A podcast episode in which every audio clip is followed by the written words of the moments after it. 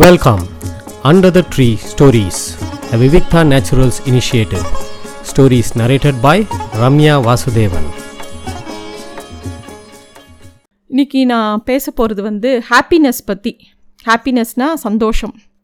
எல்லாரும் வந்து சந்தோஷமாக இருக்கணும் ஹாப்பியாக இருக்கணும் அப்படின்னு நினைக்கிறோம். யாருமே சோகமாக இருக்கணும் அப்படின்லாம் நினைக்கிறது இல்லை ஆனால் நிஜமாவே நம்ம சந்தோஷமாக இருக்கோமா? எப்பயுமே சந்தோஷத்தை ஏதோ ஒரு விஷயத்தோட நம்ம அட்டாச் பண்ணி தான் பார்க்குறோம். அதெல்லாம் நிஜமாகவே சந்தோஷத்தை கொடுக்கறதா அப்படிங்கிறத இன்றைக்கி நம்ம டிஸ்கஸ் பண்ணலாம். முதல் விஷயம் நம்ம சின்னப்பிலேருந்து நம்ம வளரும் போதும் சரி இப்போ நம்ம பசங்களை வளர்க்கும் போதும் சரி நம்ம வந்து நிறைய மார்க் வாங்கணும் பெரிய வேலைக்கு போகணும் பெரிய படிப்பு படிக்கணும் இதெல்லாம் சொல்லித் தருவோம். நல்ல விஷயங்கள் பண்ணணும் இதெல்லாம் சொல்லித் தருவோம். ஆனால் ஹாப்பியாக இருக்கணும் அப்படின்னு என்றைக்காவது சொல்லியிருக்கோமா யாருக்காவது?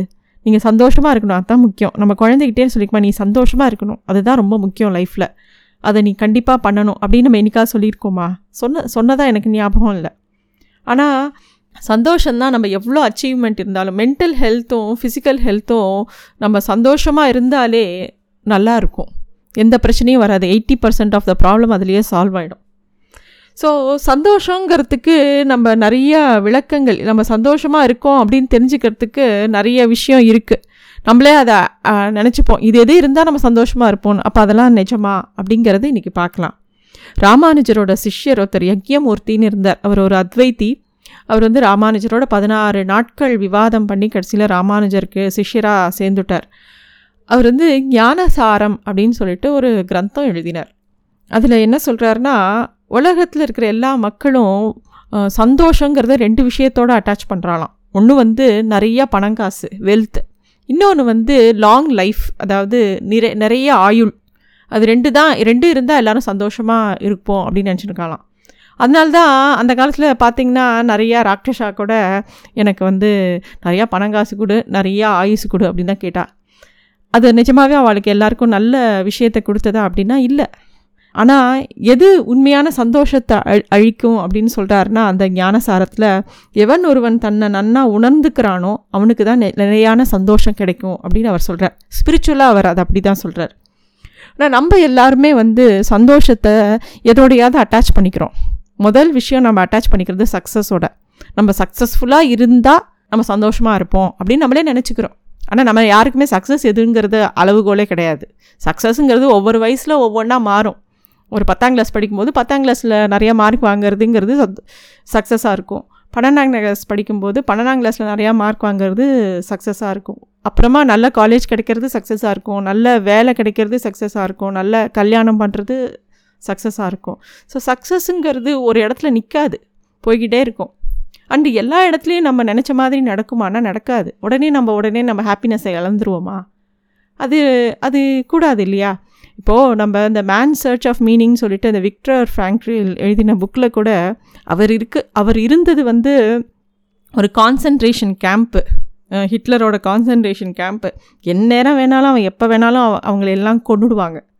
அந்த மாதிரி ஒரு இடத்துல கூட அவர் சொல்கிறாரு அவர் மனசு ஹாப்பினஸை நோக்கி போச்சான் அந்த மாதிரி இடத்துல கூட அவர் சந்தோஷமாக இருக்கணும்னு தான் நினச்சாராம். அந்த லைஃப் இஸ் பியூட்டிஃபுல்லில் கூட அந்த அப்பா வந்து அந்த குழந்தைக்கிட்ட கடைசி வரைக்கும் அந்த கான்சன்ட்ரேஷன் கேம்பில் இருக்குங்கிறதே தெரியாத அளவுக்கு அந்த குழந்தைக்கு விளையாட்டு காமிச்சுட்டே இருப்பார். ரொம்ப பியூட்டிஃபுல்லான movie so ஹாப்பினஸ்ஸுங்கிறதுக்கு success is not an reason ஒருத்தர் சக்ஸஸ்ஃபுல்லாக இருந்தால் தான் ஹாப்பியாக இருப்பா அப்படின்னு அர்த்தம் கிடையாது. அதே மாதிரி எல்லோரும் நினச்சிப்போம் நிறைய பணம் காசு இருந்தால் ஹாப்பியாக இருப்பா அப்படின்னு. கண்டிப்பாக இல்லை. அது டுவெண்ட்டி பர்சன்ட் கூட நம்மளோட ப்ராப்ளத்தை சால்வ் பண்ணாது நம்மளை ஹாப்பியாக வச்சுருக்காது. ஒரு விஷயத்தை அடையிற வரைக்கும் தான் இப்போ நம்ம வந்து புது புது பைக் வாங்கினா ரொம்ப சந்தோஷமாக இருப்போம். அப்படின்னு நம்ம நினச்சிட்டு இருப்போம் ஆனால் அந்த புது பைக் வந்தப்புறம் ரெண்டு நாள் அந்த மோகம் இருக்கும். மூணாவது நாள் நமக்கு அது ரொம்ப சாதாரண ஒரு விஷயமா படும். மொபைல் ஃபோன் மொபைல் ஃபோன் புது லேட்டஸ்ட்டு மாடல் வாங்கணும் வாங்கணும்னு நினைப்போம். அது வாங்கின உடனே அந்த ரெண்டு நாள் தான் மூணாவது நாள் நமக்கு அது ரொம்ப சாதாரணமாக போயிடும். நம்ம மனசு வந்து ஒரு குழந்த மாதிரி. இந்த குழந்தைய கை சின்ன குழந்தையெல்லாம் பார்த்தா ஒரு பொம்மையை ரெண்டு நிமிஷம் தான் வச்சுட்டுருக்கோம். அப்புறம் அதுக்கு ஃபோக்கஸ் வேறு இடத்துல போயிடும். அது மாதிரி நம்மளும் மனசு மாறிகிட்டே இருக்கும். ஸோ ஹாப்பினஸ்ஸுங்கிறது ஒரு பொருளோடையோ ஒரு சக்ஸஸோடையோ ஒரு பணங்காசோடையோ அட்டாச் பண்ண முடியாது. சரி இதெல்லாம் விடுங்க. யூடியூப்லேயோ டெட் டாக்ஸ்லேயோ வரக்கூடிய மோட்டிவேஷ்னல் டாக்ஸ் மூலமாக நமக்கு ப்ராப்ளம்லாம் சால்வ் ஆகிடும் நம்ம ஹாப்பியாக இருப்போம்னு நினச்சிட்டு எல்லாரும் பார்த்தா ஒரு சம் ஒரு வயசில் எல்லோரும் நிறைய செல்ஃப் மோட்டிவேட்டிங் புக்ஸ் வாங்குவோம். எல்லாருமே. இது இவங்க தான் அவங்க தான். இந்த புக்கு படிக்கிறவங்க புக்கு வாங்குவாங்க வீடியோ பார்க்க ஆசைப்பட்றவங்க அந்த வீடியோ பார்ப்பாங்க.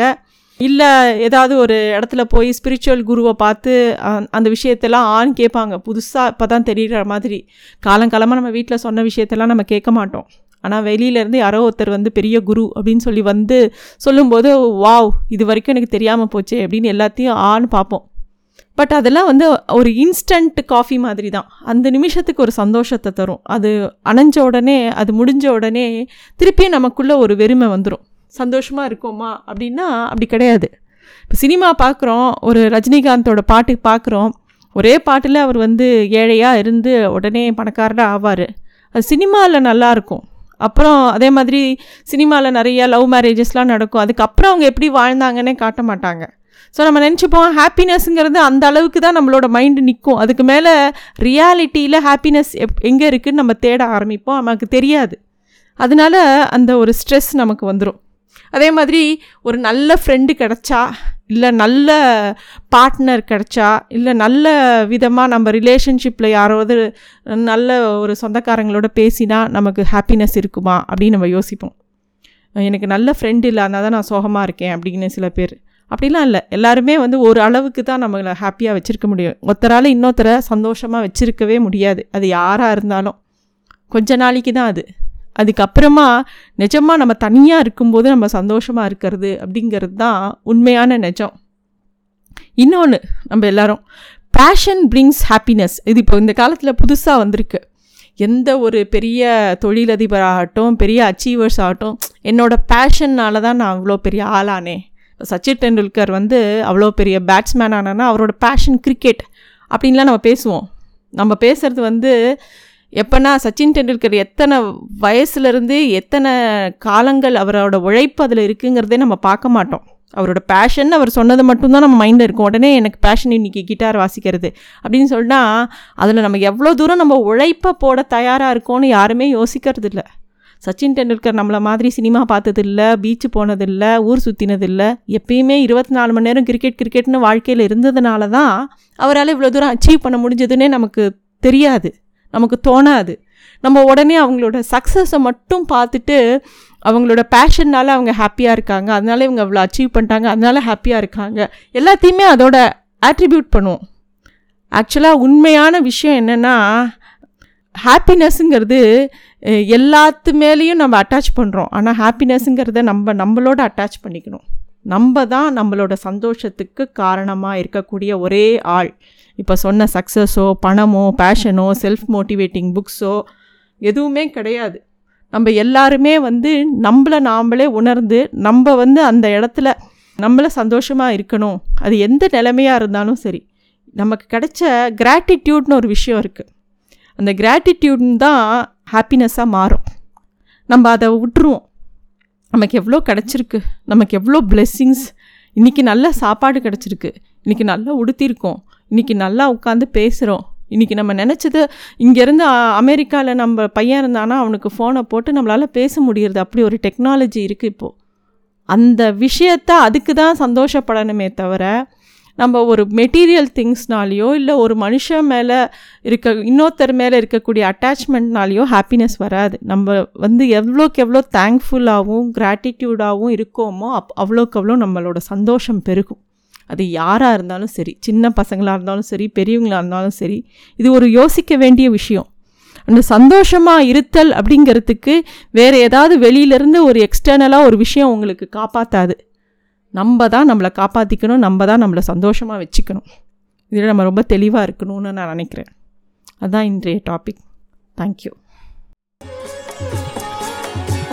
thanks for listening to stories under the tree a Vivikta naturals initiative